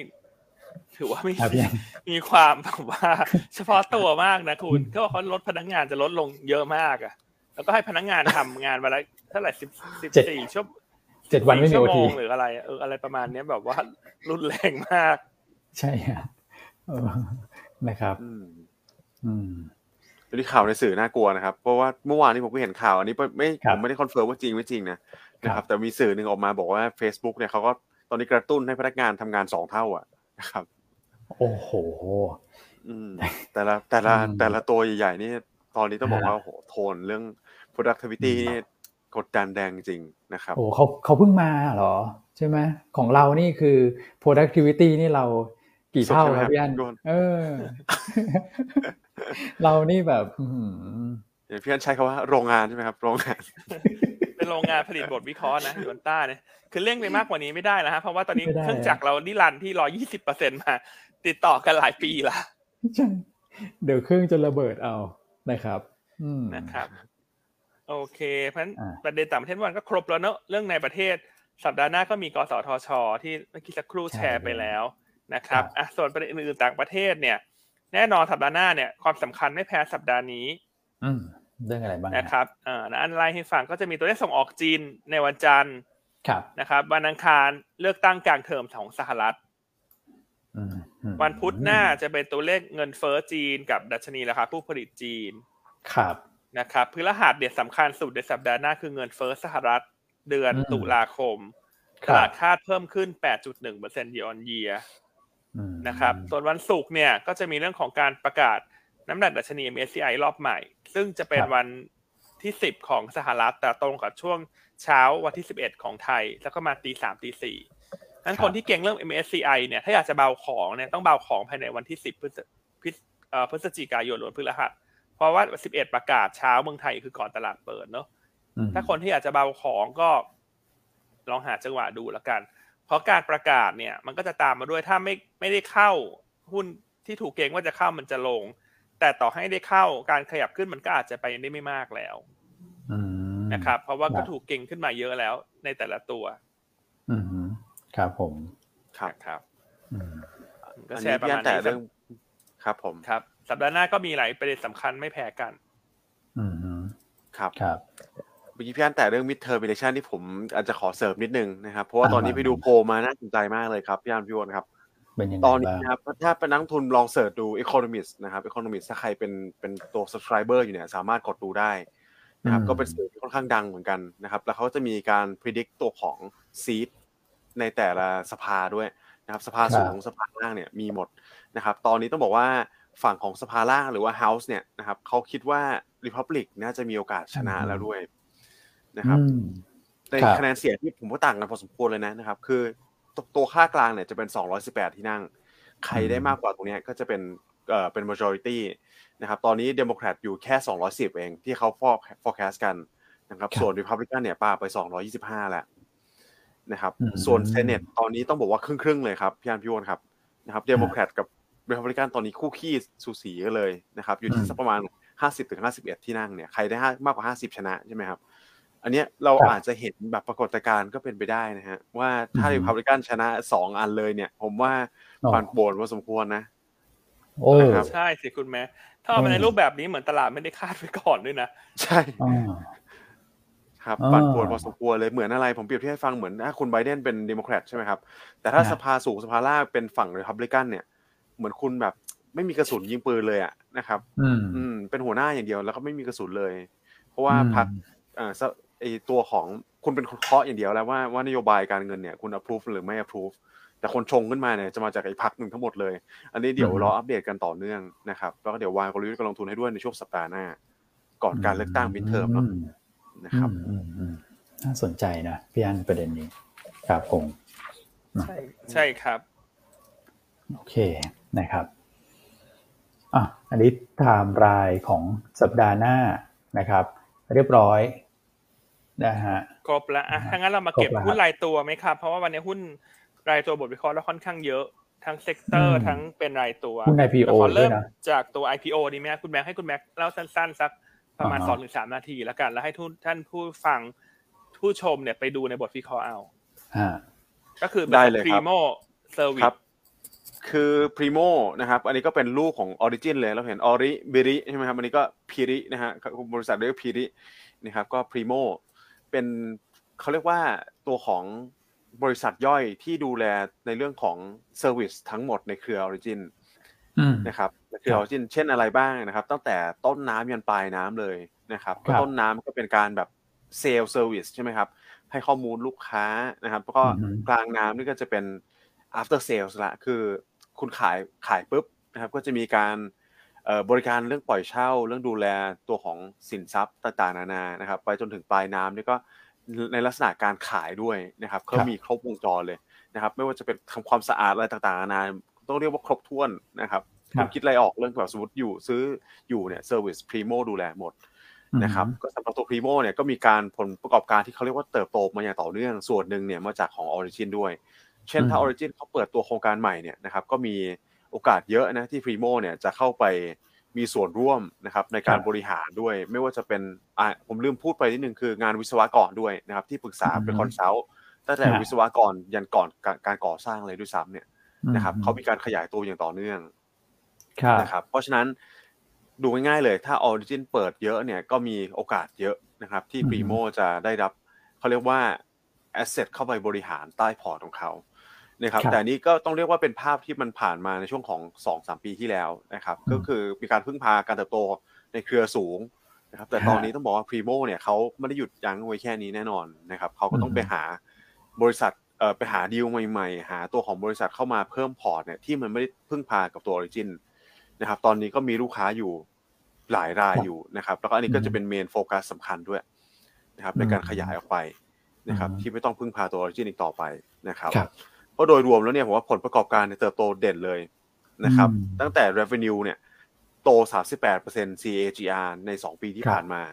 ครับนะครับก็ทั้ง living ตัวของเอ่อ living ตัวของ service นะครับตัวของ pre living ด้วยเนี่ยก็โตโตโดดเด่นในทุกด้าน โดยเฉพาะตัวของงานเอ่อวิศวกรรมนะครับอันนี้ก็ทำให้เขาโตมาค่อนข้างชัดเจนเลย แล้วก็สำหรับอืมงวดเอ่อเขาเรียกว่าครึ่งครึ่งปีแรกเนี่ยปี 65เนี่ยนะครับหกเดือนแรกโตขึ้นมา 98%เยียวนี้โอ้โห อืมก็แสดงว่าอืมมีกับเขาเรียกว่าเป็นตัวเล็กที่มาแรงมากนะครับอืมก็ได้รับผลผลบวกจากการกลับมาเปิดประเทศ กลับมาอืมพัฒนาคอนโดโครงการแนวสูงแนวราบที่ต้องบอกว่าชะงักไปใช่ไหมครับปีที่แล้ว แต่ว่าปีนี้ก็กลับครับมาอย่างเต็มรูปแบบแล้วด้วยนะครับอืมอะไปในเชิงครับ valuation เลยแล้วกันอืมนะครับ valuation ครับเนี่ยผมก็คุยพูดคุยกับน้องเยลนะครับน้องเยลฮะเราก็เป็นผู้ช่วยนักวิเคราะห์ที่ดูแลกลุ่มอสังหาเนี่ยเราก็ไปอิงฮะต้องบอกว่าตัวเลือกในการ compare ในประเทศไทยเนี่ยนั่นน่ะสิไม่เยอะ ไม่เยอะอืมนะครับไม่เคยที่เห็นใกล้นะเคียงพอใกล้เคียงอาจจะมีอืมสองตัวด้วยกัน คือหนึ่งฮะตัวของ Stonehenge นะครับอืมตัวที่สองเนี่ยคือตัวของ BKD นะครับ Bangkok อืม Decon อืมนะครับแต่ว่าเราก็เลยว่าอะงั้นคุณไปดูมาในต่างประเทศสิลองไปหามาว่าคนที่ประกอบธุรกิจคล้ายๆกันอย่างเงี้ย เช่น CBRE เนี่ยนะครับเขาก็ต้องว่าครบถ้วนทั้ง full service เลยอะคุณไปเอามาห้าหกบริษัทเจ็ดบริษัทรวมกันนะครับอืมแล้วก็หา PE เฉลี่ย PE เฉลี่ยเนี่ยเราได้มาสิบเจ็ดจุดเก้าเท่านะครับ อันนี้เราก็ต้องบอกว่าไม่ไม่ได้ เออขอขออภัยครับสิบแปดจุดเก้าเก้าเท่านะครับอืมก็เราไม่ได้ให้พรีเมียมเลยนะ เราอิงตัวอืม average ไว้เลยก็ถือคิดว่าเป็นการ conservative ในระดับขั้นหนึ่งเลยครับนะครับก็หลัง IPO มาแล้วเนี่ยเราคาดว่า EPS ปีหน้าจะอยู่ที่ 0.97 บาทต่อหุ้นนะครับอืมพอคูณกับตัวของ PE ratio เท่าเนี้ยก็จะได้ target price เหมาะสมที่ 18 บาท 50 สตางค์นะครับอืมโอเคครับผมก็จริงๆรายละเอียดเยอะมากนะครับสำหรับนักลงทุนอืมที่สนใจเนี่ยก็แนะนำไปติดตามในบทวิเคราะห์นะครับเพราะเขียนเป็น 10 10 หน้าอยู่เหมือนกันนะครับ ได้ครับ อะก็ฝากทุกท่าน ถ้าเป็นลูกค้าหยวนต้าวันนี้ให้โหลดเก็บไว้เลย เพราะว่าจะใช่แบ็กเอาพีเรียดวันจันทร์ที่จะถึงนี้ เพราะฉะนั้นหลังจากตลาดปิดทำการไปแล้ววันนี้เราจะถอดออกจากระบบนะครับ ตามเกณฑ์ของตลาดหลักทรัพย์ของกลตครับก็เราต่อนะครัครับบผมโอเคอะฝากไว้เนอะสำหรับคนที่เอาไว้พิจารณาในการจองซื้อ IPO ของบริษัท Primo Service Solution อืมครับผมนะครับอะเปเปอร์อื่น ๆ มีอันไหนเป็นไฮไลท์ไหมฮะ ฝากคุณอ้วนหยิบ มาเล่าสักอันหนึ่งนอกจากเทั้งหมดที่เอาเราออก 13 ตัววันเนี้ยตัวอื่นๆ รบกวนทุกท่านติดตามในยูนต้าเนวีนะครับ หรือว่าอยู่ในอีเมลก็ได้นะครับครับผมก็อาจจะรวมๆไปนะครับพี่อันก็คือถ้าเกิดว่าเป็นพวกแบบโรงไฟฟ้าเนี่ย EA เสริมสร้าง power EA งบยังโอเคอยู่นะครับเอ่อเอ่อโตทั้ง Q ทั้ง Year นะครับแต่ว่าเสริมสร้าง power เนี่ยชะลอนะครับ UBE ชะลอลง นะครับอันนี้คือเอ่อเรื่องของการคาดการณ์งบนะเมื่อวาน LPN งบออกมาแล้ว แต่ว่ามาจากกำไรพิเศษเยอะนะครับราคาหุ้นพุ่งขึ้นไปแป๊บหนึ่งเหมือนกันนะครับแล้วก็ Origin Origin คุณคุณแม็กไตรมาสสามก็อาจจะชะลอนิดหนึ่งใช่ไหมใช่ครับ Origin คือถ้าดูดูในแง่ของ corporation โตโตได้ครับดีอยู่ครับนะครับแต่ว่าดูจากเน็ตเนี่ยเพราะว่าผมคิดว่า Origin เราต้องดูเน็ตด้วยนะครับมันจะมีมาจากหลายอืมส่วนด้วยกัน อาจจะมีการชะลอลงไปบ้างนะครับอืม เพราะเขามีการเลื่อนโอนโครงการแนวสูงขนาดใหญ่เนี่ยไปสองโครงการไปในโอ Q4 เคครับครัผบมอะรอติดตาม ส่วนงบที่ออกมาแล้ว a d v a n c e ก็เอ่อตามคาดแล้วกันนะครับใช้คำว่าตามคาด a d v a n c e ตามคาดนะครับ Inset นะก็รอฟื้นตัวในไตรมาสสี่แล้วก็ SMT ก็ดีตามคาดนะครับแล้วก็ Paper Sector นี้น่าสนใจนะมีกลุ่มพลังงาน กลุ่มค้าปลีก กลุ่มการแพทย์นะครับวันนี้คุณปิงก็รวบรวมตัวของกลุ่มพลังงานมาก็ยังมองตัวของบ้านปู นะครับผลประกอบการน่าจะเด่นทั้งในตัวของไตรมาสสามและไตรมาสสี่นะครับรองลงมาก็จะเป็นตัวของ PTG นะครับที่ผลประกอบการโตเยียร์เยียต่อเนื่องนะครับทั้งในช่วงของไตรมาสสามแล้วก็ไตรมาสสี่นะครับเอาเป็นประมาณนี้ครับพี่อันโอเคครัแล้บวก็เบ็ดเสร็จครบถ้วนนะครับวันนี้ครับตัวบทวิเคราะห์ที่เราออกค่อนข้างหนาแน่นเลยวันนี้แน่นกลับมามากที่ภาพตลาดไหมครับเหลือสิบนาทีสุดท้ายแล้วภาพตลาดวันนี้ วันนี้คุณแม็กมองยังไงฮะวันนี้เอเชียเปิดมาถือว่าเออ rebound ได้ดีนะฮ่องกงก็ rebound แล้ว นะครับสามเปอร์เซ็นต์วันฮ่องก่อนกงหน้ากับก็จีนนี่บวกเยอะเลยครับขึ้นผมลงลงๆเนอะเป็นตลาดที่สวิงมากเลยคุณ บวกลบวันละสองสามเปอร์เซ็นเลย ใช่ครับ นี่เหมือนนะครับสหรัฐเลยอืมผมคิดว่าถ้าเป็นเซ็ตอินเด็กนี่นักลงทุนหัวใจวายไปเลยไหมพี่อันโอ้โหเล่นเล่นลฟิวงเจอลงร์วันละสนี่องสามเปอร์เซ็นต์เนี่ยเหมือนเหมือนไทยเราแบบโอ้โหเท่าไหร่ฮะประมาณแบบเกือบสามสิบห้าสิบจุดอย่างเงี้ยอืมใช่ใช่ใช่อืมก็ต้องบอกว่าตลาดไทยเรา ยังมีข้อดีคือเป็นตลาดที่มีเสถียรภาพ ครับจริงผมฮะใช่นะคครัรับบอะดังนั้นวันนี้ รอบๆบบ้านดูสวยเชียว แต่เมื่อวานนี้เราก็ไม่ลงนะคืออื่นเขาลงกันเพราะฉะนั้นวันนี้ครับเราควรจะบวกไหมฮะ หรือว่าเราควรจะทรงๆเป็นไซด์เวย์ครับคุณแม็กครับผมคิดว่าอาจจะไซด์เวย์นะครับเพราะเมื่อวานนี้เราแข่งกับตลาดเพื่อนบ้านเราค่อนข้างเยอะมากเลยนะครับอืมเป็นไม่กี่ตลาดอย่างที่เรียนไปว่าอยู่ในโซนสีเขียว ก็คงไซด์เวย์อาจจะลุ้นบวกหรือลบบางๆเท่านี้นะครับ บวกลบห้าจุดนะครับ ใช่ครับครับก็อาจจะ sideway ค่อนมาทางบวกแล้วกัน เพราะว่าเอเชียดูแล้วอืมหนุน นะครับว่าขึ้นอยู่กับตัวเลขเงินเฟ้อนั่นแหละถ้าเงินเฟ้อใช่ครับไทยออกมาดี เงินเฟ้อไทยวันนี้ออกมาดี แน่นอนกลุ่มที่จะเป็น leader นะก็จะเป็นกลุ่มแบงก์กลุ่มค้าปลีกครับรวมทั้งอาจจะเห็นการ rebound ของกลุ่มไฟแนนซ์ก็ได้ เพราะกลุ่มอืมไฟแนนซ์จะเป็นกลุ่มที่เชื่อมโยงกับกำลังซื้อของเอ่อระดับกลางถึงล่าง ของผู้มีรายได้ปานกลางถึงผู้มีรายได้น้อยอืมนะครับอะครับพี่อันแล้วก็ sector อื่นๆล่ะคุณอ้วนไปเก็บตัวเลขมาใช่ไหมฮะครับ ใช่ครับ แต่ว่าจริง ๆ แล้วเนี่ยเป็นไปตามโหรพี่อันนี่แม่นตลอดเลยนะฮะคือยังคือแล้วตัวเลขออกมานี่คือตามพี่อันเลยนะก็คือ sector ที่เด่นเนี่ยก็จะเป็นค้าปลีกแบงก์แล้วก็ไฟแนนซ์ครับ อันนี้คือผมไปจับสถิติวันที่ 5 ตุลาคมนะที่มีการประกาศตัวเลขเงินเฟ้อของเดือนกันยา แล้วก็ 6.41%น่ะนะครับออกมาแล้วต่ำกว่าคาดเนี่ย ก็จะเป็นการเคลื่อนไหวประมาณนี้ครับอืมแม่นอย่างกระจับวางเลยอืมไม่ได้แม่นหรอกครับ เวลาอันแนะนำหุ้นเนี่ยอันคืออันจะใช้ความรู้สึกอ่า จริง ๆ อะ ว่ามันจะดีมันควรจะดีจากอะไร อะ อย่างไอ้บอลโลกที่เราหยิบมาแนะนำอันนี้ก็คือครับพี่อันใช้จากเหตุการณ์ที่มันควรจะเกิดขึ้นจริงเนอะเพราะเวลาอืมเลือกลงทุนในหุ้นเนี่ย เราก็ครับต้องแนะนำให้นักลงทุนเข้าใจว่ามันจับต้องได้ยังไง อะ ถูกไหมอืฮะมอืมถูกต้องฮะใช่เลยนะครับอันวันนี้ครับมาลุ้นกันเนอะก็อืมมีโอกาสไซด์เวย์อัพนะอันว่าถ้าเงินเฟ้อออกมาดีครับต่างชาติน่าจะยังซื้อต่อ อืมใช่ครับนะครับ มาลุ้นกันสำหรับหุ้นแนะนำวันนี้อะตัวฮะแรก ขออภัยนะครับ อันจะเลือก CPO ต่อนะอืมก็อันเชื่อว่าครับคนจะคาดหวังมากขึ้นเรื่อยๆแล้วว่าเราจะได้รับชมบอลโลกกันในปีนี้นะครับ วันครับพุธหน้านะครับกสทช ประชุมบอร์ด 9 พฤศจิ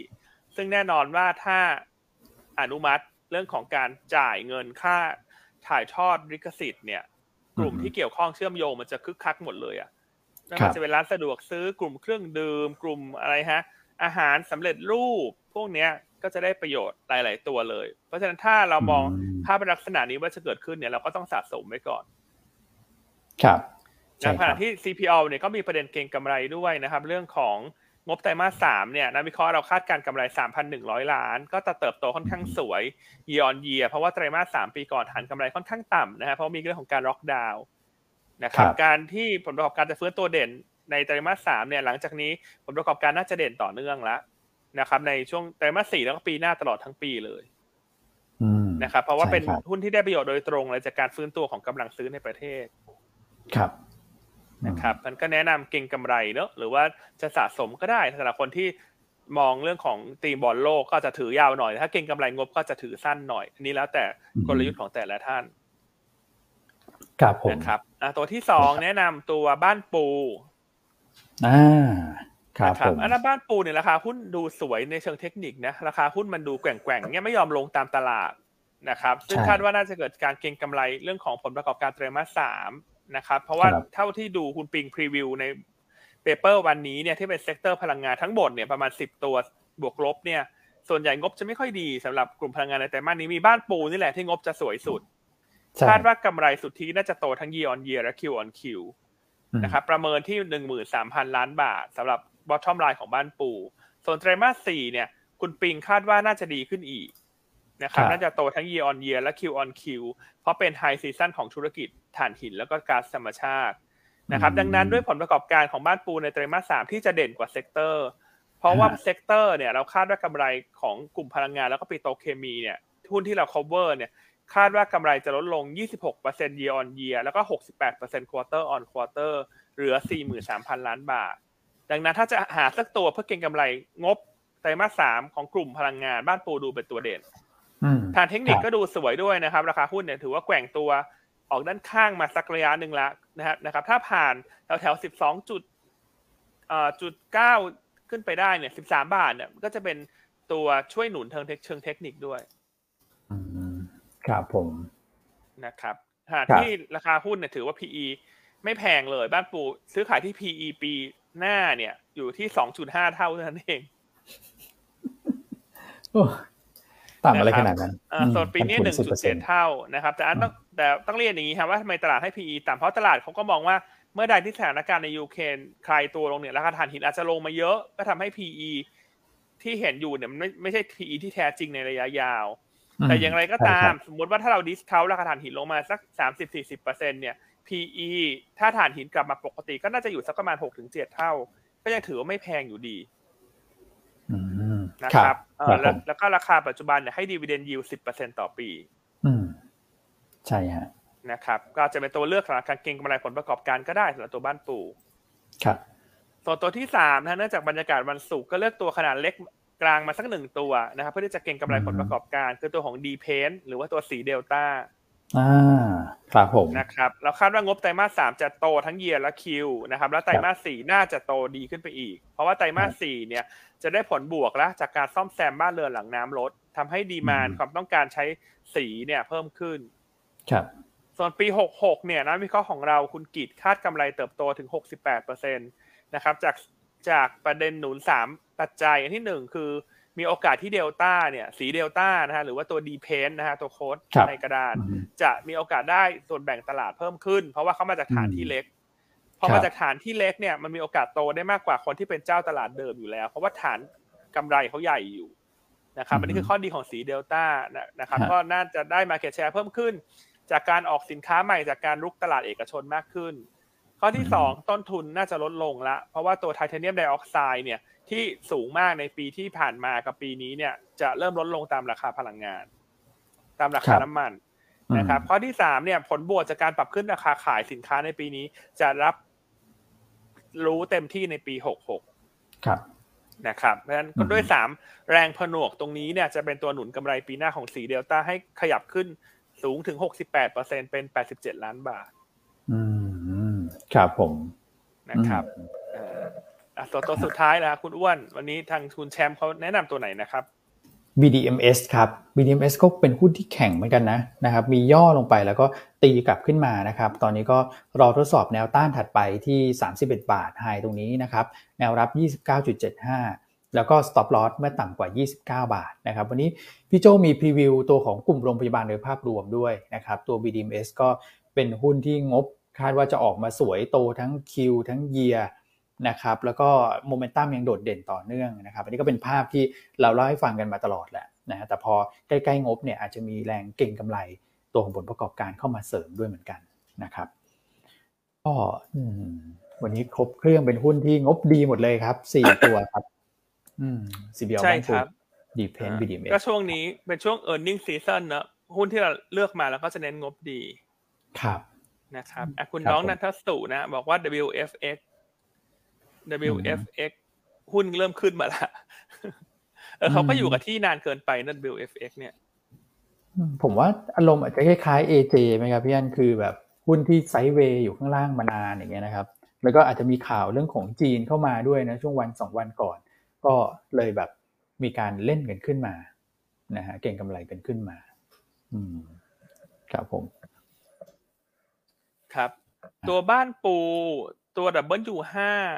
เดี๋ยวอันต้องขอไปเช็คกับคุณปิงก่อนนะครับ ว่าเขารวมรวม dilution ไว้สักเท่าไหร่นะครับอืมอันจำไม่ได้แล้วอาจจะครึ่งหนึ่งก่อนหรือเปล่านะครับ ครับ ยังไงลองคุณพี่วันชัยลองอ่านในบทวิเคราะห์เราก็ได้นะครับ มันเข้าใจว่าคุณปิงเคยเขียนไว้แล้วแต่อันจำไม่ได้นะครับ อืมครับผมโอเคโอเคเงินเฟ้อโอ้โหวันนี้ประมาณสิบเอ็ดโมงใช่ไหมครับพี่สิบอ้วเอ็นดครับโมง ใช่ครับผฮะมประมาณสิบเอ็ดโมงครับ อืมเออครับผมแล้วก็นิดหนึ่งอาจจะมีข่าวตัวของ TTA ใช่ไหมฮะที่เป็น V V Venture นะบริษัทลูกของ TTA ที่บอกว่าจะไปซื้อตัวของ z i p m e c นะครับอันนี้เดี๋ยวผมขอไปดูข้อมูลก่อนแล้วกันนะครับ ว่าผลกระทบเป็นยังไง แต่ว่าในพอร์ตหลักของ TTA ตอนเนี้ยน้ำหนักอยู่ที่เรือเทกองกับเรือออฟชอร์นะครับที่ไปทำพวกแท่นสำรวจ นะเพราะฉะนั้นผลกระทบเนี่ยคงไม่ได้เยอะแต่ว่าเอ่อช่วงที่ผ่านมาเนี่ยมันก็อาจจะมีประเด็นเรื่องของการตั้งด้อยค่าธุรกิจที่ไปลงทุนอยู่บ้างนะครับแต่ว่าอย่างที่เรียนคือหลักๆอยู่ที่เรือเทกอง ซึ่งเรือเทกองตอนเนี้ยถ้าเกิดดูค่าระวางเนี่ยเราก็ไม่แนะนำอยู่แล้วแหละนะครับ เพราะว่ามันยังไม่เห็นสัญญาณการฟื้นตัวที่ชัดเจนขึ้นมานะครับอืมใช่ครับอะวันนี้ผู้ชมก็ครับผมค่อนข้างหนาแน่นเนอะเกือบเกือบหนาสามแน่นพันไหมท่านอืมนะครับ นะฮะยังไงก็ขอบคุณทุกท่านที่ติดตามรับชมรายการเราอย่างต่อเนื่องนะครับอืมนะฮะวันอาทิตย์นี้ห้ามพลาดโฆษณาต่อครับพี่อันช่วงนี้มีงานไหนต่ออีกครับ นะครับ ก็เสาเออเสาร์อาที่นี้ละยวนต้าเราจะมีสองงาน งานที่หนึ่งคือ e-finance อ่าครับผมใช่ไหมอ่า คุณอ้วนใช่ฮะจะไปแชร์มุมมองเนอะอืมในตัวสัมมนาของทางด้าน e-finance opportunity in uncertainty ครับ ใช่ครับนะครับอืมอะก็รอติดตามกันว่าคุณอ้วนจะมีมุมมองอย่างไรเอาหุ้นอะไรไปแนะนำอืมนะครับอ่าแล้วก็พอวันอาทิตย์ก็มาพบกันนะฮะอันก็จะไปงานของตลาดหลักทรัพย์ SET in the City นะครับในวันอาทิตย์นะครับ เริ่ม10โมงครึ่งที่ห้องสัมมนาอาจารย์สังเวียนนะครับ ก็จะไปแชร์มุมมองการลงทุนปีหน้ารวมทั้ง sector ไหนเด่น หุ้นตัวไหนเด่นพลาดไม่ได้เลย อืมครับผมนะครับ ส่วนงานสุดท้าย ปลายเดือนก็เป็นงานของ Money Chat นะฮะ Meet and Greet นะครับ27พฤศจิกายนนี้พบกันที่โรงแรมเรเนซองกรุงเทพ อืม ครับ อันนี้บัตรยังไม่หมดใช่ไหมครับ ตอนนี้ตัวไม่แน่ใจเหมือนกันว่าบัตรหมดเลย น่าจะหมดแล้วมั้งฮะ เออเต็มผมดูเลยแต่ละท่านและหัวน่าจะหมดนะฮะ ตอนนี้ ใช่ นะครับ ว่าจะแอบขอพี่อันอยู่เลยว่าพี่อันมีหรือเปล่านะฮะ ไม่มีเลยฮะอันไม่ได้อันไม่ได้ขอโควต้าเข้าไว้เลยฮะเออยังไไงลองอันนี้ทักงานไลน์เด่นเลยอะสุดยอดทักไลน์ครับมันนี่แชทไปถามดูนะว่ายังเหลืออยู่หรือเปล่าแต่สำรองที่นั่งกันเนาะอืมครับ ครับเอออันนี้พี่ท่านหนึ่งมาถามนะว่าว่าว่าพี่อันได้เป็นพี่ของคุณแอน คุณแอนหนึ่งนิดหรือเปล่าไม่ไม่ได้เป็นนะครับวันก่อนตอบไปแล้วเอ่อน้องอาจจะไม่ได้ฟัง หรืออาจจะหลุดไปเนอะไม่ไม่ได้เป็นนะครับอ๋อ นะคครัรับบผมเอ่อขอบคุณมากนะฮะอืมโอเคครับ น่าจะครบถ้วนนะวันนี้ อืมนะครับ ครับผมวันวันนั้นที่น้องก็ถามขึ้นมาคุณอ้วนก็เข้าใจว่าเขาเขาแซวแซวตัว JKN เนอะพี่แอนโอ้ใช่ไหมเออเอออ่าอ่าอ่าผมเข้าใจว่า เป็นพี่แอนหรือเปล่าอ๋อนามสกุลคล้ายกัน อืม อืมมาเที่ยวครับผมคล้ายกันนะเออไม่ไม่ได้ครับไม่ไม่ไม่ไม่ได้เป็นญาติกันนะจ๊ะโอเคเขาอาจจะรู้สึกดีที่ไม่ได้เป็นญาติอันไงเออครับผมนะแต่ยังไงฝากฝากทักทายด้วยนะครับนามสกุลเดียวกันอืมก็ก็เหมือนเป็นญาติกัน โดยทางอืมอ้อมก็ได้นะฮะ ครับอะโอเคโอฮะเคอะครับถ้างั้นผมครบ ครบถ้วนแล้วยังไงอืมสุดท้ายให้คุณแม็กทิ้งท้ายแล้วกันครับวันนี้วันศุกร์ได้เลยครับ ก็วันนี้ผมคิดว่าบรรยากาศการลงทุนน่าจะโอเคนะครับ ก็สัปดาห์หน้าเนี่ยมีแค่วันเดียวเองที่ดูแล้วน่าจะเป็นไฮไลท์ก็คือตัวของเงินเฟ้อนะครับ เพราะฉะนั้นน่าจะเปิดการโอกาสในการเก็งกำไรนะครับ ตัวของงบผลประกอบการได้ค่อนข้างดีช่วงนี้นะครับ ก็ยังไงก็ตามแต่เนี่ยก็ขอให้นักลงทุนทุกท่านนะครับ ประสบความสำเร็จนะกับการเก็งกำไรรอบนี้หรือรอบหน้ารอบถัดๆไปสั้นถึงยาวถึง นะครับอยู่กับยนต้าเราเนี่ยแน่นอนนะครับต้องประสบความสำเร็จแน่ๆนะครับโอเค แล้วเดี๋ยววันนี้ยังไงเดี๋ยวพวกเราสามคนขออนุญาตลาไปก่อนนะครับแล้วพบกันใหม่ในวันจันทร์นะครับเดี๋ยวอัปเดตกลยุทธ์การลงทุนให้ฟังอีกทีหนึ่งนะครับผม วันนี้เราลาไปเลยแล้วกันนะครับ สวัสดีครับ ครับ สวัสดีครับ สวัสดีครับ